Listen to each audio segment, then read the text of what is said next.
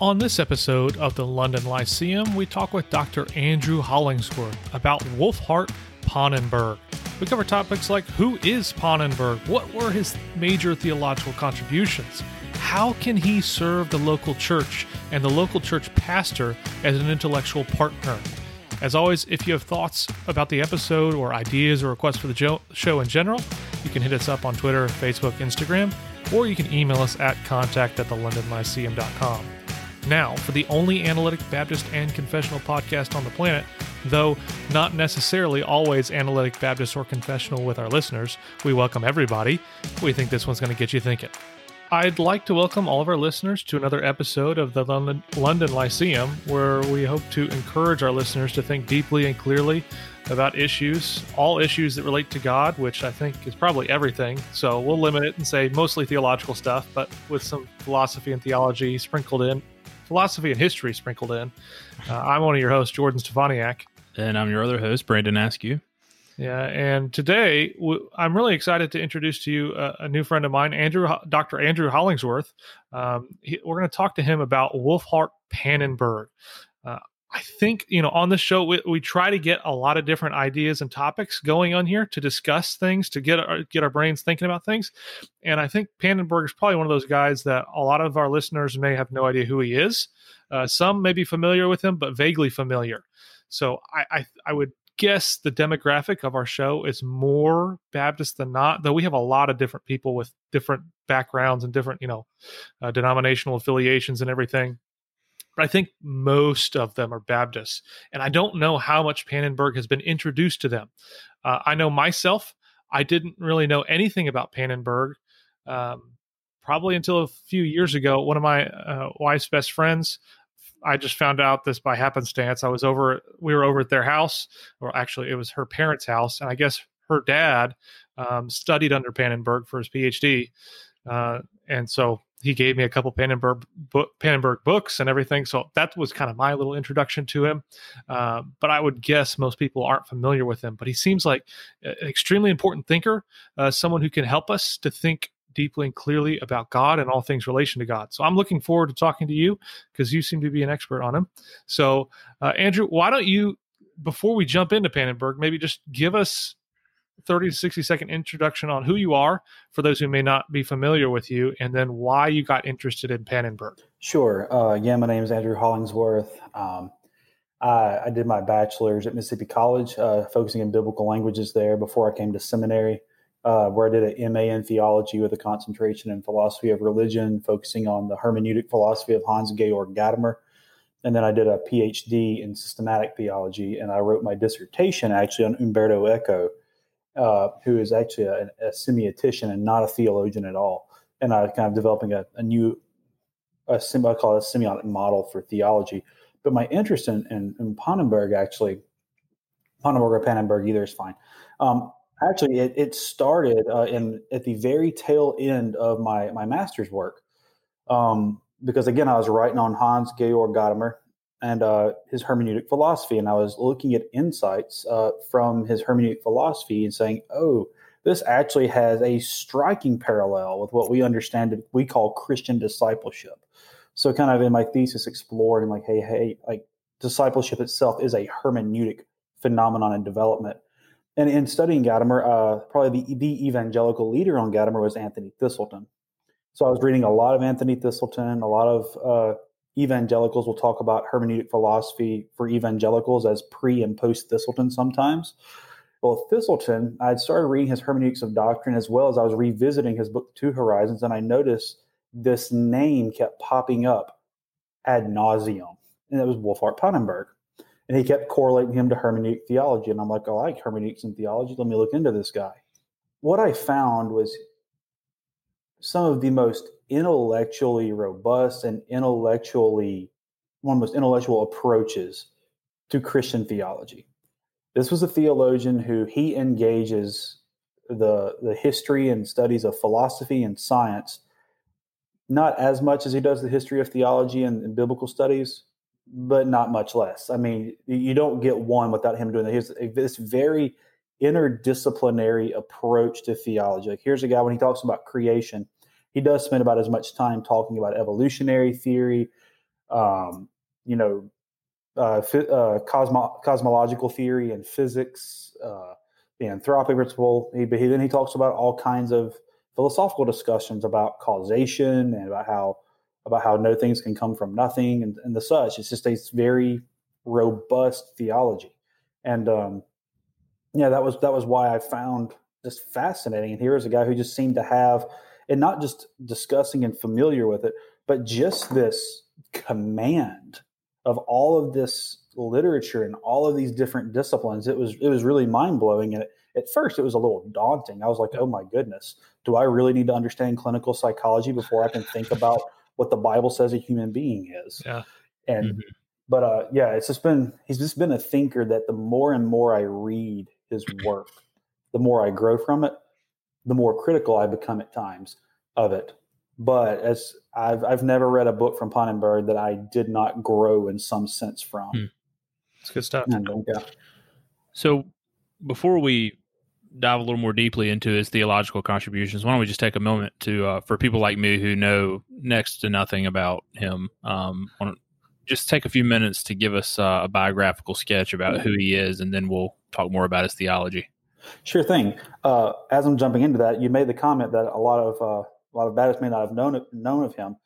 Fascinatingly enough, four very well known Baptist theologians actually, under at some point in their terms, studied under him. Mm-hmm. Um, William Lane Craig did his second PhD under, yep. technically it's a DPhil under Pannenberg. Okay. Uh, Stan, the late Stanley Grenz did his PhD under Pannenberg. Roger Olson spent a couple of terms under Pannenberg. And Millard Erickson did his postdoctorate under Pannenberg. Okay. Mm-hmm. I didn't know that. Mm-hmm. Yeah, if you that, that's the, the, only uh, thing I know about Pannenberg is that he endorsed his endorsement is on the back of Erickson's systematic theology. That's about it. And I've seen his name in some footnotes. That's about it. That's all I got. So that's right. That's right. So real quick, uh, Pannenberg, he was born 1928 in Stettin, Germany. That area now belongs to, to Poland.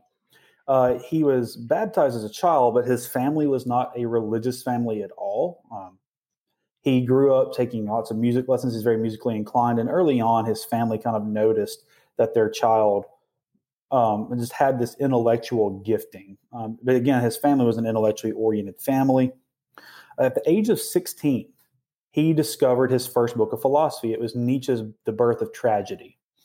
And by the age, by before he turned 17, if I, if I remember reading correctly from his autobiographical essay, he had read everything Nietzsche had written wow. before he turned 17. so he was very, very well nourished. Uh, believe it or not, if you think that's crazy, in his upper teens, before he turns 21, he's already read all of the works of Marx, which was a lot. Um, he was just this avid reader.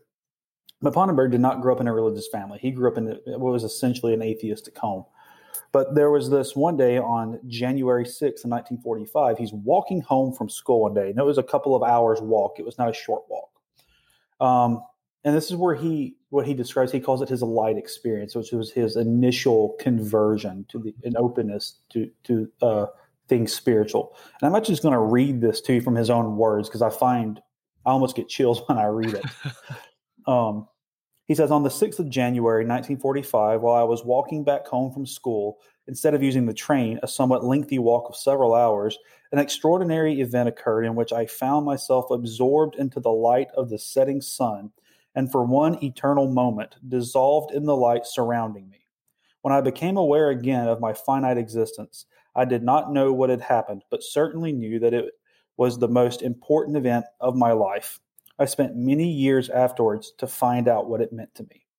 He tells the story a little bit differently elsewhere. He says, I had a visionary experience of a great light, not only surrounding me, but absorbing me for an indefinite time. I did not hear any words, but it was a metaphysical awakening that prompted me to search for its meaning regarding my life during the following years while I experienced the end of the war. I don't know of any 16 year old who talks about their experiences that way. right. but that was it. That's his thing. And um, later on, after that, he did not connect that with any particular religion, but there was something that happened that changed that he became aware of his finiteness, which opened him up to, the, to this idea of the infinite. Mm-hmm. And he comes back to this idea of the infinite in a lot of his works. But it was actually later, in, uh, after that, he uh, he gets drafted. He actually gets sent to go to war for World War II. He's drafted against pretty much against his will Uh, he actually did not fight in the war. He he lucked out. He got scabies, if you can call that lucking out. but as he was prevented from going, he was sent back. The I believe it was the hospital or the camp that he was at actually got taken over by the Allies, Hmm. and he was actually a prisoner of war for a short time. Um, anyway, he eventually makes his way home and then gets to finish high school. Um, but it was during he had this German literature professor, I think he's the age of 17 at this point, who claimed to be a who's a Christian. And um, Pannenberg realized that this man did not fit the the stereotypical mold of what a Christian looks like that Nietzsche had portrayed. So he starts to find that, well, hey, Nietzsche said that, that Christians are these very uptight, overly rigorous, moral people who have no fun. This guy seems to be enjoying all facets of life, yet he's a Christian. Maybe, maybe Nietzsche got it wrong. Hmm. So Pannenberg continued to talk with him. He was mentored by this guy. Um, and he eventually would go off to university to study. And when he went to university, he enrolled as a philosophy major, or sorry, no, a theology major. He had eventually found Christianity as a intellectually satisfying religion, and had, made his uh, intellect what he calls his intellectual conversion there. So he goes off to university and he he begins to study philosophy as rigorous as theology, and he studies under at different schools throughout uh, his career. Um, he studies at uh, Humboldt University, Göttingen University. Um, he at one point goes off and studies the University uh, University of uh, Basel under Barth, Hmm. uh, and then he completes um, his education actually uh, at Heidelberg under the supervision of a well-known theologian at the time named Edmund Schlink.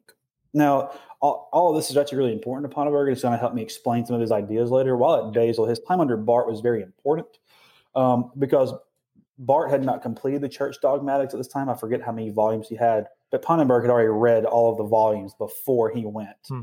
to go study under Barth. And he found Barth's engagement with philosophy extremely dissatisfying. Hmm. And he found, particularly as a result, Barth's doctrine of revelation to be severely lacking. Oh, that's my kind of guy. No, I'm kidding. he, he, as much as that he agreed, pretty much he says Barth is absolutely right that all knowledge of God must begin with revelation, that it has to be initiated by God. That was where the agreement with Barth on revelation stopped. Hmm. that was that was that was essentially it. But he uh, he finishes his doctoral degree under Edmund Schlink. He wrote on the uh, the doctrine of predestination and Duns Scotus, and then he he eventually did his habilitation script, which is a in Germany they have to write a second dissertation they call habilitation to be able to teach in the university. Okay. And he wrote that on the doctrine of analogy uh, in the medieval Christianity. He was ordained as a Lutheran minister. He ended up getting married. He actually attributes to his wife more credit than anybody else to his uh, success as a theologian. Um, that she pretty much uh, just helped keep provide him the structure and the parameters of his life that enabled him to do what he did. Um, Philip Clayton talks about in an in interview or in an interview piece he wrote once that uh, uh, to show you an idea of how dedicated he was, uh, on Monday through Friday from 5 a.m. to 10 a.m. That was Pannenberg's writing time every day, Monday through Friday, 5 a.m. to 10 a.m. He wrote for those five hours, caught a train to the university uh, at Munich, which is where he ended up teaching. He taught at several different universities, including was a visiting professor in the United States at several places. But he carried out the bulk of his career at Munich, which is where he retired in the 90s from. But uh, Pannenberg would catch the train to university and he would kind of lecture on the material he had been writing and researching, essentially. Uh, he retired in the 90s, wrote one of the most important systematic theologies, in my opinion, of the 20th century. And uh, he eventually passed away. Uh, he, caught, he actually caught dementia late in his life. Hmm. And, um, and he passed away in 2014, September 5th, actually. Yeah, there's all sorts of interesting stuff in there. I, I think the, the dissertation on Scotus. I mean, that's that that's uh, seems like a fascinating topic to me in and of itself, as well as the stuff on the analogy. Did just curious if you, did Piper have any relationship to him at Munich? Not to my knowledge. Um, Okay. Piper, I forget the guy he studied under, but he was a, a New Testament major. Mhm. Pannenberg was specifically a, a systematic theologian, Yeah. Yeah. professor of systematic theology. Um, although a lot of his, although he was no, if you when you read his work, you'll discover, especially in the systematic, he was no underdeveloped uh, student of the Bible. Uh, he knew not just uh, not just the Bible, but he was very well educated in the history of, of higher criticism of those traditions. Like he was yeah, he, he engages in a lot of his, especially, especially his stuff on Christology. He is he engages so much with just the history of biblical scholarship, specifically that in Germany. Yeah, that's Mhm. interesting. So, I guess when it comes to, to Wolfhart, what would you say are his major theological contributions? Um, what are the pieces that are that he is just, I guess, original in pr- producing, or maybe just really influential in producing? Sure. So um, uh, I'll I'll give these out. Now. There's there's probably more, but I'll give four main ones that he uh, that aren't necessarily original to him, but ones some are original, but ones that he just really hammered and became very well known for. Um, first was his doc, the doctrine of revelation, and specifically his thesis of revelation as history. Hmm. Now, again, for he had studied under Barth, and Barth for Barth, revelation was just this um, divine encounter that happened with uh, between the individual and God. Yeah. It was a very subjective experience. Um, well, Pannenberg, and then for Barth, that was kind of the launching place of all theology. Was in that revelationary, revelatory moment, and um, was just very unsatisfied with that. He's like, "You have given no." He, he's pretty much accused Barth of not giving any objective criteria that revelation happened. He said, "You you want me to take my word, your word on that, and that's just not good scientific practice." Hmm. And so Pannenberg says, "No, we, we need to approach theology from a more robust intellectual scientific manner, and revelation would need to be something much more objective." And so Pannenberg instead puts forth this thesis with several other uh, young theologians at the time. They collaborated in a, in a volume Pannenberg edited by the same title, "Revelation is History." And Pannenberg says, comes to this conclusion that history itself, universal history, is revelation. Uh, important to note here is in Germany, they have two different words for history, Historie and Geschichte. Pannenberg is talking specifically about Geschichte here. A history is kind of like the, the academic practice or discipline of history, of doing history. Uh, Geschichte refers to like just the, the story of the cosmos. History, Pannenberg actually ends up defining history as the story of God. Hmm. Um, so this is a very important idea because if history, because history itself reveals who God is. So this allows Pannenberg to say that the specific events of history reveal God. Uh, so uh, the Exodus from Egypt, that's a historical event that reveals who God is. The resurrection of Jesus, that's a historical event that reveals who God is. So this idea that history itself is revelation. So therefore, for Pannenberg, if you want to know who God is, you have to you have to perform the task of a historian. You have to then do history to look back to see how God has revealed himself in Geschichte, how God has revealed himself in history in these events. Um, and so that's probably one of the most famous things he became known for. Uh, and this is also an area where he and, and us evangelicals are going to really part ways on to some extent. While we would agree, yes, God obviously reveals himself in history, God does reveal himself in the call of Abraham, the exodus from Egypt, the resurrection of Jesus, the crucifixion. We would also say that the Bible Mm. reveals who God is, that the Bible, is his word, that's also a form of God's self revelation or self communication. Yeah. Pannenberg would say that's not true. Pannenberg says, no, the Bible is a historically reliable witness to revelation. Mm. So a similar view to Barth's, Hmm. but yet still different because for Barth, the Bible becomes a medium of revelation insofar that God reveals himself to the reader through reading scripture. Pannenberg would say the Bible reveals who God is insofar as it points back and, re- and provides an accurate representation of the historical events wherein God reveals himself. So so we speak in categories of like special and natural revelation he wouldn't even use. They don't even fit with his No, no. thought at all, right? No, so actually, and perhaps this is an oversimplification on my part, but actually, I, I tended to, to, to explain it this way. For Barth, revelation uh, essentially becomes all special revelation Mhm. for Barth. Yeah, yeah. Well, for Pannenberg, it's like it all becomes general. Because Okay. Pannenberg, and this is an area where I'm actually kind of sympathetic to, to on this. Pannenberg would say the resurrection is there for anybody who will go back and look at the historical evidence to see. Yeah. You don't need to have had the spiritual awakening to go look back and see the evidence. Anyone who can sit there and do the work of a historian can look back and see it. It's there for anyone to see. So how just how reliable is the Bible in his thinking about revelation then? Yeah, it's it's very reliable in that it's a, it's a historically reliable in that so the Bible may not always paint like every detail may not be what actually happened. So he's very influenced by an Old Testament scholar uh, at his time um, at uh, at Heidelberg by the name of Gerhard von Rad. Okay. Uh, von Rad is an Old Testament scholar who kind of modifies a lot of the kerygmatic theology that's happening in Germany in the mid 20th century, uh, but very different from Bultmann. Uh, so von Rad would characterize like the biblical witness as it is the ancient Israelitic and the uh, primitive Christian kerygma, but that the kerygma is actually is is uh, actually anchored in historical events.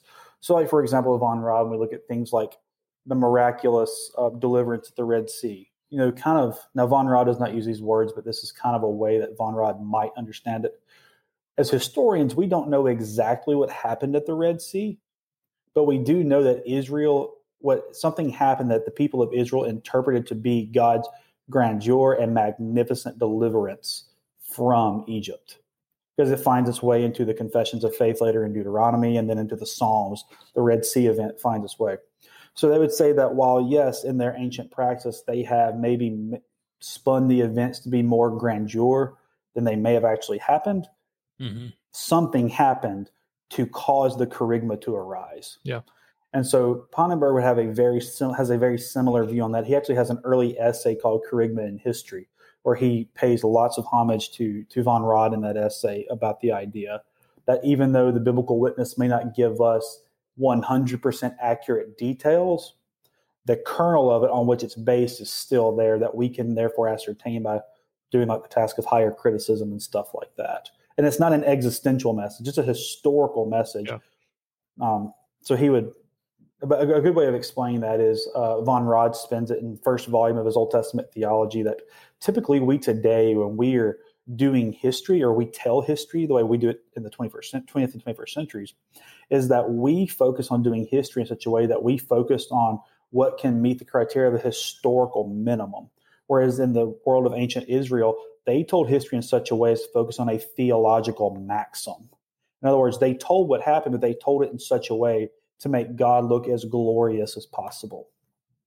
Hmm. So Pannenberg would have that approach. So it's it's a preservation of the kerygma, which we use the tools of higher criticism and such to ascertain the historical events behind them. So I, I'm curious. I've seen some people say that Pannenberg's systematic theology is like the best one of the 20th century. And I just don't see the level of publicity around his stuff that I do other people. Uh, do you have just, I don't know, off the cuff re- thoughts on why he's just not as popular as, as others? He's hard. I mean, I mean, he's, I mean, he is. I mean, Pannenberg, I've heard people, now again, maybe I'm just weird in this. Uh, I really love reading Pannenberg. I like his style of writing. It is erudite. It's very intellectual. It, it can be tough to follow. But I've heard some people say that it's like reading a phone book, that it's just like reading a dictionary and encyclopedia. And I, I don't find it to be that way personally. I really, really love it. Um, but first off, his, his systematic theology, it's it's three volumes. Yeah. And in most of our Southern Baptist seminaries, we try to teach systematic in some uh, I don't know if Southern does it in three semesters, but I know at New Orleans we do it in two. Hmm. Um, same at Southeastern. really? Same at Southeastern. Three. So uh, brag about it. Why don't yeah, you? That's right. So, uh, do it. but no, so Pannenberg, I, and I will say this: most people when they come to do an MDiv at a seminary, most of them this is their introduction to systematic theology. I would not throw volume one of Pannenberg systematic at a first semester systematic one student for their MDiv. Yeah. Um, so that, that's one reason why. Um, again, the fact that he'll say no, the, the the text of the Bible is not God's word. So that's going to put a lot of us off. Yeah. Um, he says later in at the end of volume two of his systematic theology that um, we can consider the New Testament, thus the Old Testament, we can consider them to be God's word and inspired, insofar that they bear accurate witness um, to the apostolic, they are an accurate preservation of the apostolic testimony uh, concerning Jesus. And insofar as that apostolic testimony concerning Jesus accurately preserves the, the information about the historical Jesus. So, pretty much insofar as that what the Bible presents is true and can be corroborated, we can view it as inspired. And you say the same for the Old Testament, insofar as the Old Testament preserves the ancient Israelitic uh, testimony to God's actions in history, and insofar that that testimony bears an accurate witness to what God did, we can consider them inspired. But he was also he believed that the studies of higher criticism had revealed several contradictions in the Bible mm-hmm. um, and stuff like that. So he he didn't take that. So th- this is not something that we talked about discussing. So if you're not prepared to answer this question, feel free to punt it. Um, and, and, I don't know where this came from; it just popped in my head. But I'm trying to think about um, a theologian.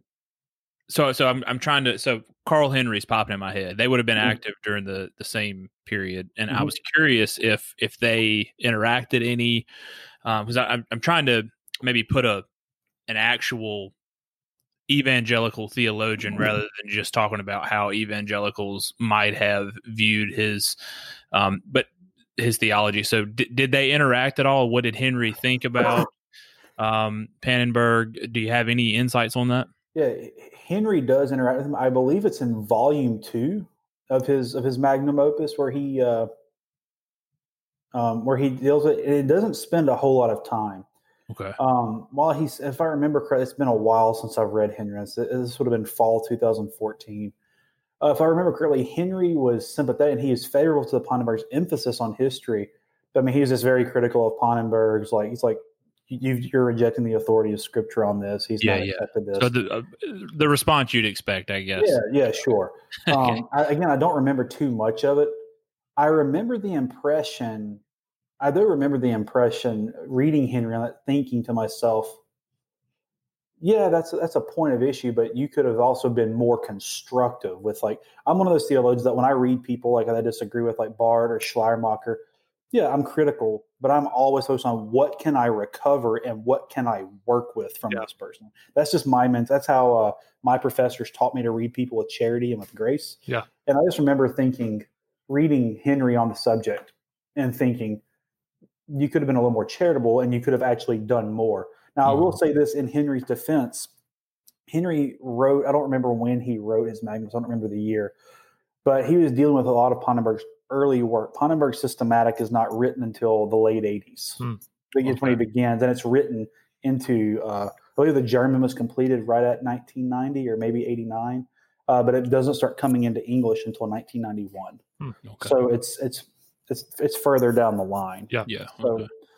and I think, and honestly, in my opinion, Pannenberg actually sounds more conservative and more evangelical friendly in the first volume of his systematic than he does in his earlier work. Mm-hmm. I don't think he changed his position, but I think his articulations of his positions have matured a lot. Yeah, and um, in the such so that it sounds more evangelical friendly. Uh, but yeah, that view of Revelation as history actually comes into the second thing that I think he's very well known for, and that is eschatological ontology.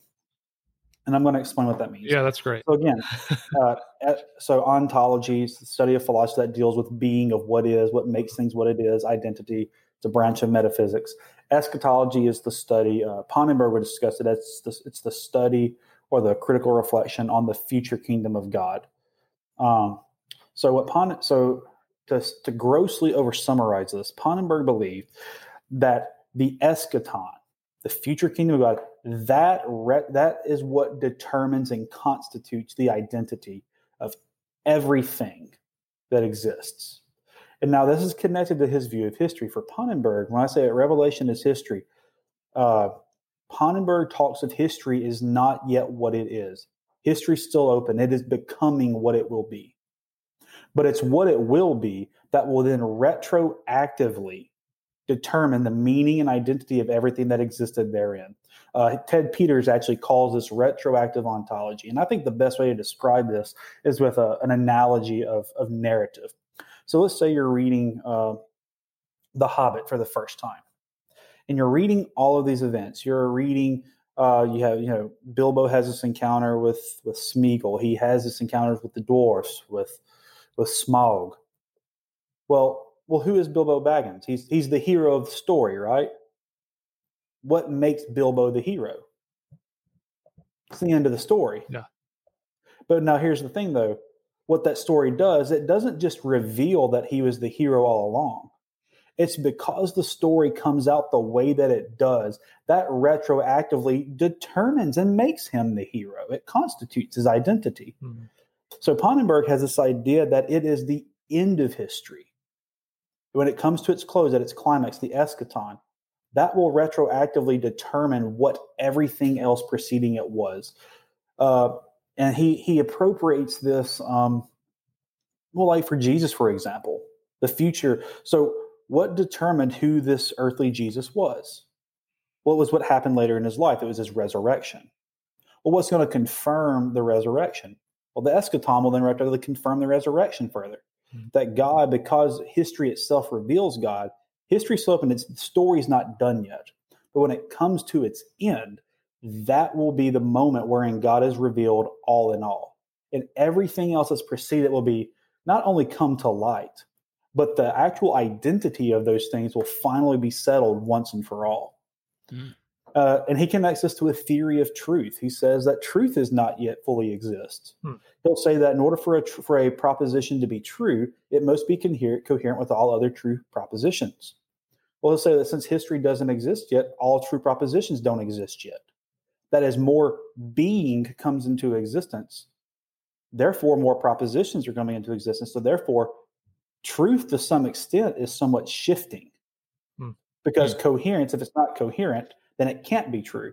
And it's the final point of time, the final point of history, when everything becomes a closed system, that all truth, all meaning, and all identity and being will finally be constituted. And the ways he appropriates this uh, for anthropology, Stanley Grenz does some of this stuff too. I think it's very devotional because the implication, think what this means for identity. Well, what determines who Andrew Hollingsworth is? It's who Andrew Hollingsworth is in the future kingdom of God. So, in the in the words of Stanley Grenz, I am now who I will be then. Who I will be is determining who I am now. And when you think of that as far as our future in, you know, the the eternal kingdom of God in presence of Christ, that that is what is retroactively constituting the meaning of every event we're walking through, the, the every moment of life. It's really, really interesting. A lot I of like I have a lot of questions, but I don't even know how to ask them. yeah, this, is, this is without doubt one of the most controversial points of Pannenberg's theology. Hmm. So, how how do things like this uh, from him ultimately serve the local church? So, say say I'm a pastor and I I live in like Texas, like away from all the big cities or something, just kind of in the middle of nowhere. And I, have got a church of 50 people. Mm-hmm. How, how is Wolfhart Pannenberg going to help me serve the members of my church? Sure. Um, so I think one of that is Wolfhart Pannenberg really helps us fight uh, alive in a lot of different Christian traditions. Um, I, I, I, say this as a Baptist that I think I find this mentality a lot in our Baptist tradition of anti-intellectualism. Yeah. Pannenberg ain't got time for that. he just doesn't. He's this idea of uh, this idea of blind faith. He would he would he, he would find bordering on the repugnant. Hmm. Um, and he would actually he actually has an essay where he says that actually reason precedes faith. He'll say the only he'll say things like the only the reason we put our faith in Christ and the truth of the gospel is because it's made sense to us at some level. Like we've heard the gospel and we're like, and at some point something clicks that says, that's not absurd. That makes sense. I can trust that. He's and, and he kind of he doesn't use it in these words, but it's a point that I've heard one of my former professors say is that our hearts will not accept what the mind rejects. And I think that's true. Like if someone hears the gospel, or if they hear a message and they say, Oh, that's absurd, they're mm-hmm. not going to believe it. But there's something about the gospel that says, God loved me, became a man. He died for me. He loved me. I'm on board with that. And then as a result, there's faith. Now, again, it's he rejects this idea. So he says that there's always, there is never a truly blind faith. And he talks about throughout the Bible, there's always lots of really good reasons um, for why we should be Christian. Pannenberg is one of the most apologetic theologians I've read. Reading his systematic theology, he's also a firm believer that the way that we really do theology, the way we begin, is that we accept that God reveals himself in history. Well, there's all sorts of historical religions. You know, you've got Judaism, Islam, Christianity, Buddhism, uh, Hinduism. He'll say you're going to look at we're going to look at all these religions and do our comparative religions, and we're going to see which ones have played out and actually been verified or falsified. We're going to look at this. And we're going to see which ones are still staying with the most internal coherence, the best explanations for reality. Which he comes down as once we get to the historical evidence for Jesus' resurrection, uh, that is what marks it off as the most rational position. Hmm. I was going to ask you about his relationship to the Reformed tradition and the Baptist tradition. So you already answered a little bit about the Baptist, some of the uh, Baptist figures that he influenced. Um, but did he interact with any Reformed thinkers of his day, or maybe earlier Reformed thinkers? Um, how, how, does he fit into that um, into that puzzle? Yeah, so he's Reformed in the sense that he's Protestant. Um, he's not Catholic. Uh, he interacts with Calvin a lot throughout his systematic. He interacts with other Reformed thinkers. Uh, I believe I remember seeing him interacting with Turretin a good bit in his work. Um, okay. But Pannenberg is a Lutheran. Mm-hmm. So he, he's as reformed as Lutherans are, and, and to a lot of extent. Um, so he's going now. He's now he's also. I'm hesitant to say he is reformed he's he's going to diverge from the Reformed traditions in several key points, such as the doctrine of election. He's going to he again his view of a retroactive future is going to play a, a role in that to some extent, but he is also going to view election in more corporate terms of a of a people. Yeah. In light of the calling of Israel and stuff, he is going to uh, he does not accept the solas. I mean, like like you know, I, I, I'm really attracted to Kevin Vanhoozer's book on uh, book on Babel and reading the uh, biblical authority and stuff in hermeneutics, where he talks about uh, how the five solas provide us with a mere Protestant reading of that. Now, Pannenberg again, he's not he's not going to say sola scriptura, and that's one of the things that make people hesitant about him.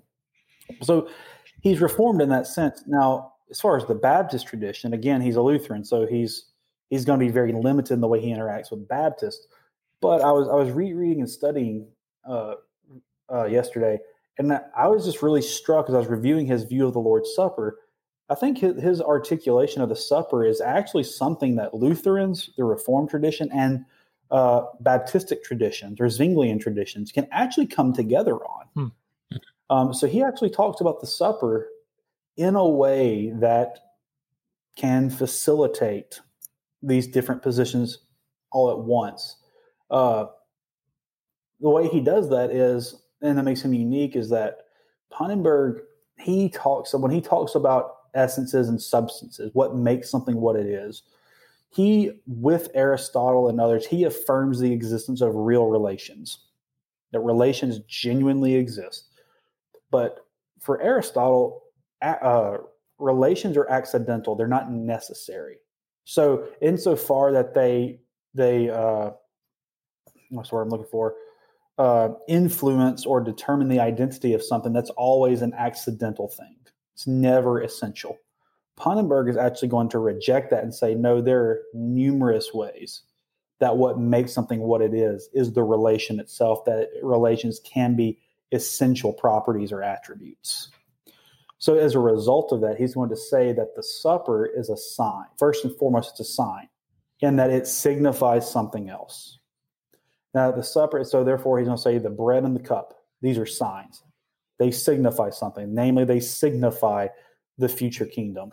They, they signify the future table fellowship of the Lord, where all believers are gathered together at the table of the Lord, so to say. But what makes signs unique is that he talks about now what happens is that signs embody, they have the ability and the capacity to embody that which they signify. So it's not that the bread, so therefore the sign of the bread and the cup embodies that future, uh, it, it embodies the union with Christ. It embodies that future eschatological fellowship. But what he'll say things, it's not so much the bread and the cup in and of themselves contain the substance of the Lord of this fellowship, but as a sign they do. The sign embodies that. And as we partake in the sign, we are sanctified, that grace is imparted through that but it's not this mystical magic sense that there's some mysterious way that Jesus is literally present in the bread and the cup. or so it's a so that can facilitate so he'll say that since it's a sign which a sign relates one thing to another since that signifying relation constitutes the identity of what the sign is then yes it determines what the substance of that thing is because the, the relation itself is essential to that substance so therefore you can say yes that is consubstantiation in that it is a sign of this and it is also bread and wine but also because of the signifying relation, it can facilitate the spiritual understandings of that. And then for us of a Zwinglian persuasion, it can also, I'll say us, I, I do tend to favor a more Calvin perspective, but he, He'll say, but for this Zwinglians, and that it's a sign that is signifying, it's causing us, it's pointing us, then yes, it's also this sort of memorial. And this is really important to it too. Well, how, what's the mechanisms that make the sign work to communicate grace to us in these ways? he, he talks about, well, it's in amnesis, amnesis and it's in uh, uh, the invocation of the Spirit. That is through this, because the supper forces us to remember the crucifixion of the Lord. It forces us to remember our baptism. And then, so that we do that, we are participating in that. And as we call, make the invocation of the Spirit to effect these things in us, there is a spiritual real presence as well as a consubstantiation taking place. Mm-hmm through this memorial sign. So his Lord, so his take on the Lord's Supper, I'm reading I'm like, you know, this this is really a way of articulating the doctrine that could actually find some some common ground amongst us. Yeah. Um, Are you going to write so, a paper on that for us? Do what? Are you going to write a paper on that for us? I actually have an article. It's not explaining the the ecumenical implications of his doctrine of the supper, but I do have an article on uh, what I'm calling his semiotic doctrine of the church because he says the church is a sign of the future kingdom. And I look at that and has that uh, pertains to the supper as well. And I'm offering, he, he operates with a particular model of the sign that I find insufficient. And I draw insights from the philosopher Charles Sanders Peirce and his semiotic theory to say here's what I should be more useful for Pannenberg's doctrine. Um, so I do have an article coming out in a Neue Zeitschrift for Systematic Theology and Religious Philosophy I don't know when it's coming out, but it's it's been accepted and it's in the queue. Hmm. A, a quick side note question: Do you know how he's viewed by? Oh, I don't even know how they would identify themselves. Confessional believing Lutherans today. I'm thinking of people like Jordan Cooper, like not nominal Lutherans. I mean, that's a different is he respected? Is he because I, I, know I mean I'm I'm assuming he's not like a classical theist or anything, right? So yeah. So I don't know how he would be respected amongst confessional Lutherans. Again, I'm, I'm not too familiar with literature written by a whole lot. I know by there are several Lutherans like Kristin Largen and Ted Peters. He's very well respected. Pannenberg okay. is still a very big deal in Germany. They actually have an annual conference every year, a symposium on his theology. The all the papers presented get published together in volumes uh, to through Vandenhoeck and Ruprecht. He's respected a lot in Germany still. Uh, actually, his uh, successor, Gunther Wenz, who took his spot at, at Munich, the chair that Pannenberg held was actually ended up being named the Wolfhart Pannenberg Chair of Systematic Theology. Mm. Wenz has since retired, and he's now at this other institution called, I think it's called the Munich School of Philosophy. And he has established there a Wolfhart Pannenberg Center for Ecumenical Studies. Mm. And uh, he actually facilitates that that thing. So he's actually a really big deal still in Germany, to where mm. chairs and conferences and schools are named from him. Um, I know Friederike Nüssel's a she's a a German Lutheran scholar who's been very influenced by Pannenberg. Um, hmm. but as far as a lot of the confessional, I know Ted. I know I know more about Ted Peters' work than I do. Okay. Yeah, I was guys. just curious. It, yeah, that was just something yeah. that popped into my head. So, as you know, we um, we do this podcast from a confessional Reformed Baptist, yeah, particular yeah. Baptist uh, perspective. So, um, knowing what you know about Pannenberg and what you know about uh, Reformed Baptist theology, what are what are some areas that that you would say are? And I know his view on special revelation we've already discussed, but outside of that, what are some areas that you think um, don't map on quite as well with uh, how we would uh, approach theology um, from a Second London perspective? Sure. Um, so again, his rejection of the Scripture principle. Um, we've talked a little bit about that. Uh, this is one that gets him in trouble, not just with Reformed Baptists, but with the Orthodoxy in general. Uh, he rejects the virgin birth. Mm. Um, just on the basis of again, this I think this, this, is connected to his view of his use of higher criticism on studying the New Testament. He doesn't believe there is a, uh, adequate historical evidence of the virgin birth, and he says there's actually a doctrinal and a coherence problem with the virgin birth and the doctrine of the incarnation. Uh, and this is actually connected to the third point that gets him in trouble with orthodoxy, and that's his rejection of Chalcedonian Christology or the mm-hmm. idea of the two natures of Christ. So, but these these two these two things go together for him. With the virgin birth, he says, you know, there's just not historical evidence for this. This is based on his uh, use of form criticism and such, saying, well, we have the historical evidence using these tools of the, the resurrection, but not of the virgin birth.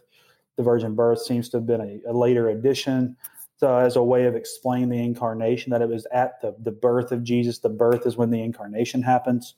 Well, Pannenberg doesn't accept that. He says, no, it's not the birth of Jesus that is the incarnation. It's the entire life of Jesus that is the incarnation. He says the resurrection of the dead, his teachings, the crucifixion, all of those are as much part of the incarnation as the birth is. And he's not alone in this. Athanasius says very similar things in on the incarnation. So this is this is not a real new teaching, yeah. but he's really trying to retrieve and record this idea of the totality of the life of Christ as the incarnation. Well, as a as a point of that, uh, he says that if it's not the birth that is the the sole marker of the incarnation, then it can't be his just assuming two natures.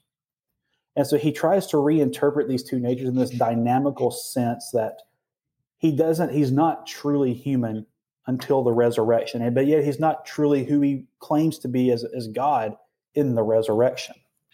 So he's not he doesn't say that he doesn't become divine he doesn't become human but the totality of, of his divinity and the totality of his humanity are not present because if at any point he would have failed in his ministry if he had not resurrected from the dead well that right there would have meant he was not the son of god. He was not god in that moment but that could not have been finally determined until the resurrection, wherein it is the Father validating and verifying all of the pre Easter teachings and actions of Jesus. But at the same time, it's not until he is willing to die and go to the point of death on behalf of God's will that he does not become the true humanity. So it's not a, it's a to, it's the totality of the life. So he has this weird dynamic interpretation of what only in this sense can we understand the two natures. I don't think he's right on that.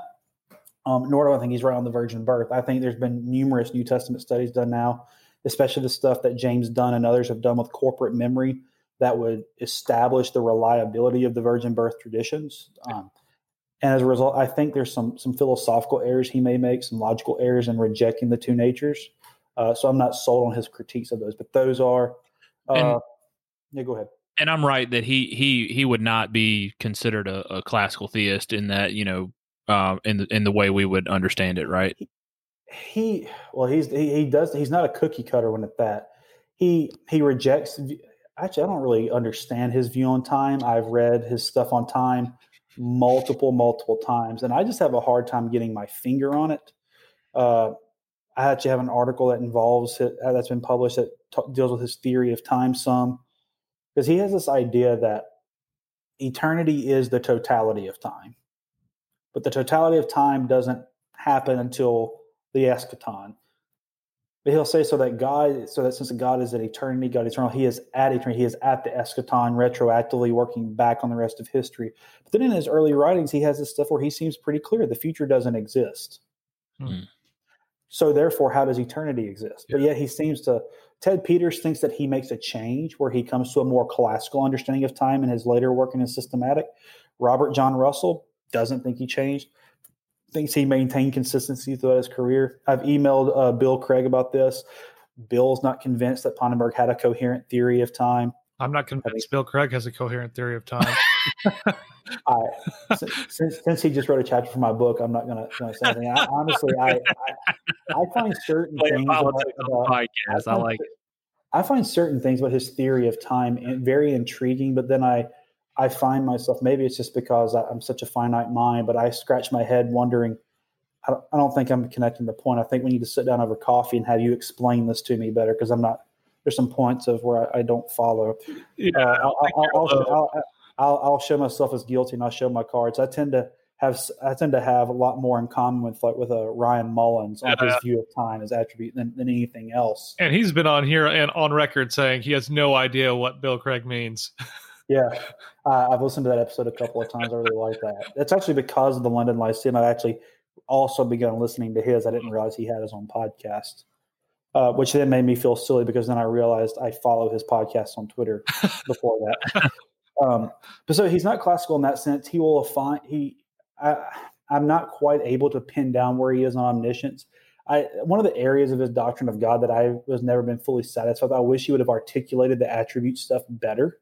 Okay. Um, but again, it's but he's also not a he's I'll say he might he might classify as a non-classical theist, but he is also very quick to to stiff arm and reject things such as process theism.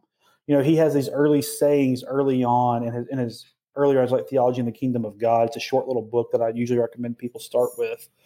Um, but he he's famous because in that little book he says things that because God's God's own deity cannot be separated from his rule and reign as king. Mhm. That that is essential to who God is. So he'll say that, for example, if God is not the the king and the ruler of all creation, then he's not God. Mm-hmm. That's actually kind of surprising because it seems like with what you talked about, it seems like his theology would kind of be tailor made for a process type Oh, theology. but that's but he's not. He says that God is absolutely free in his choice to create. There is no contingent relationship on God. But then he'll say things like, now once God does choose to create, that Mhm. in a sense he makes his he makes his own being and identity contingent with creation because if he were to ever not reign over creation he would not be god but now because of who he is he's never not going to rule but that in a sense that if he never did then he wouldn't be so it's like this weird conditional that'll never be met that he introduces Yeah. it's like if a so if if if not a then not b never not A, therefore never not B. So it's like this weird condition. So it's one of those things that it's introduced. I'm like, okay, I don't know what the point of that was. But he wants to make this point because if history does not therefore climax in his kingdom, then he won't be God. Yeah. Because he would have not have had the power to control it and to bring it about. Hmm. But we, so therefore he kind of makes it contingent, but it's not contingent on it. But then he says these things like, but all the eschaton, the end of history, that will just prove God has always been who he is. So it's like this weird tension that he holds. Yeah. And it's not incoherent. I I think it's like I have this intuition that I can sense the coherence in it. I can see it. I just cannot articulate it. Sounds like it's just over my head. I don't know. it, it's very intriguing. I, it's one of the reasons why I think his theology just needs to be studied so much. And um, oh, I forgot to mention this. You had asked me what some of the significant things he he proposed. One of the most important ones that I'm probably most sympathetic to is his Christology from below approach. He has actually said that we cannot just begin by doing Christology by assuming the divine personhood of Jesus. That we must begin with the historical Jesus, and only when we arrive at his resurrection and ascension can we say, okay, he is the Son of God, and therefore we begin from there. Yeah. And it's actually, he does some basis for his doctrine of the Trinity in that. And he says that our doctrine of the Trinity begins in the historical figure of Jesus, namely, in that we know that Jesus resurrected, yes, and declared to be the Son of God. But our doctrine begins in the in the human Jesus, and that he prays to the Father as one distinct from himself and that the, the idea of the filial relation, the sonship fatherhood relation between him and God uh, is introduced there, and it only in the New Testament teaching grows out of that out of that Jesus tradition. And I, I know we're running out of time, so don't. Uh, I just want to get this quick question in. You made me think about it when you talked about his doctrine of the Trinity. Does he use traditional um, creedal language to in, in his discussion of the Trinity? I mean, or does he kind of go his own way? Uh, he kind of goes his own way. He's very much more of this uh, in line with the the social view of the Trinity than he is the classical articulation. Okay. he doesn't find the language of begottenness very helpful Mm. because uh, he seems to have this idea, and I think uh, I think William Lane Craig actually has a, a recent article on this where it talks about how this idea of eternal um, generation, of eternal be- begetting, there's there seems to be no coherent way to articulate that without introducing some form of hierarchy into the eternal hierarchy into the Godhead. Um, Pannenberg seems to have some similar suspicions. Pannenberg opts that the best way to describe the relation between the Father and the Son of the Trinity is the relation of love.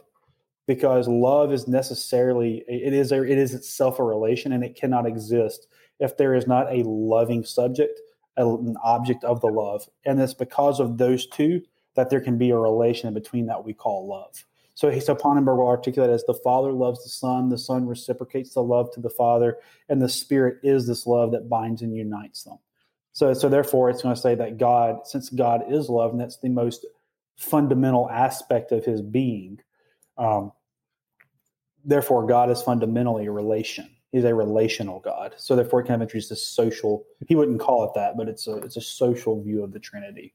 So he he uses some creedal language, but he's also at times critical of creedal. And he actually has a book on the Apostles' Creed for today. Really? Um, mm. Yeah, it does, and he he's not afraid to.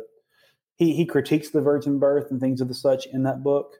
Um, but he says that we can still confess them in in this certain spirit of it, that we can maintain the spirit of the of the creed in our confession, so we don't have to like throw, we don't have to cut it out or reject yeah. it. Yeah, that's interesting. Again, I don't agree with him on these things. Yeah, no, no, um, no, it makes sense. So I, I, think this has been really interesting and helpful. I, I think there's a lot of pieces that you've kind of brought up that I'm like, wow, I want to talk about that or be interested in that. But I also know we're somewhat out of time. So Hmm. Before we close up, can maybe give me just quickly for people who want to follow your stuff, follow your work, wh- where can they find you? Number one, and then give me your best like 30 second pitch on this new book that you have you're editing on, on him. Sure. Uh, for following me, uh, I'm on. I guess Twitter is one of the main ways. Uh, my Twitter, uh, what do they call it? Twitter handle. Yeah. It's uh, at J A Hollingsweird. Uh, that's I have to give a shout out to Abby Todd for that. He one time he did this like just a handful of times, but he used to call me instead of Hollingsworth, he would call me Hollingsweird. Um, so I just kind of adopted that to a, to a Twitter handle. So at J A Hollingsweird, um, I have a website J A Hollings J Andrew Hollingsworth.com. I don't contribute to that as much as I need to. Uh, I'm trying to work on contributing more. I write blogs at a website I also run with a guy, trinityhaus.org uh, house is spelled H-A-U-S dot org. Uh, we try to break down some theological concepts for for church people there on that website. And um, I've got some articles published, but most of those are expensive, so I won't won't bother talking too much about those. That's one of my big critiques of like the peer review journal process. Uh, it's forty it's forty two dollars for for one article. I'm like that's more expensive than most books cost. Yeah. Uh, as far as the new book coming out, it's an edited volume that I, again, I'm convinced we need to study Pannenberg more. Mm-hmm. So I reached out to people who had studied under him before, uh, people who I knew had written and published on him. And I just said, hey, I have this idea of this project, this vision. Would you be willing to contribute? Um, just on essays, talking about Pannenberg's theology, be critical where we need to be critical. And but let's also focus on what can we recover and work constructively with to move forward in our theological endeavors. Um, we got a really, really stellar lineup. Friederike Nüssel, again, she's a real big name theologian in Germany. She's she's writing the forward for the book. Uh, Katrin Gilden Lemaire, uh, Ted Wapham out at University of Dallas, myself, William Lane Craig, Fred Sanders, Ted Peters, Robert John Russell, Roger Olson, um, Kristin Largen, Paige Brooks, and uh, the afterwards being written by Veli-Matti Kärkkäinen. I feel like I'm leaving somebody out. I really hope I'm not. If, if I've forgotten you, I promise you it's not because you're not important.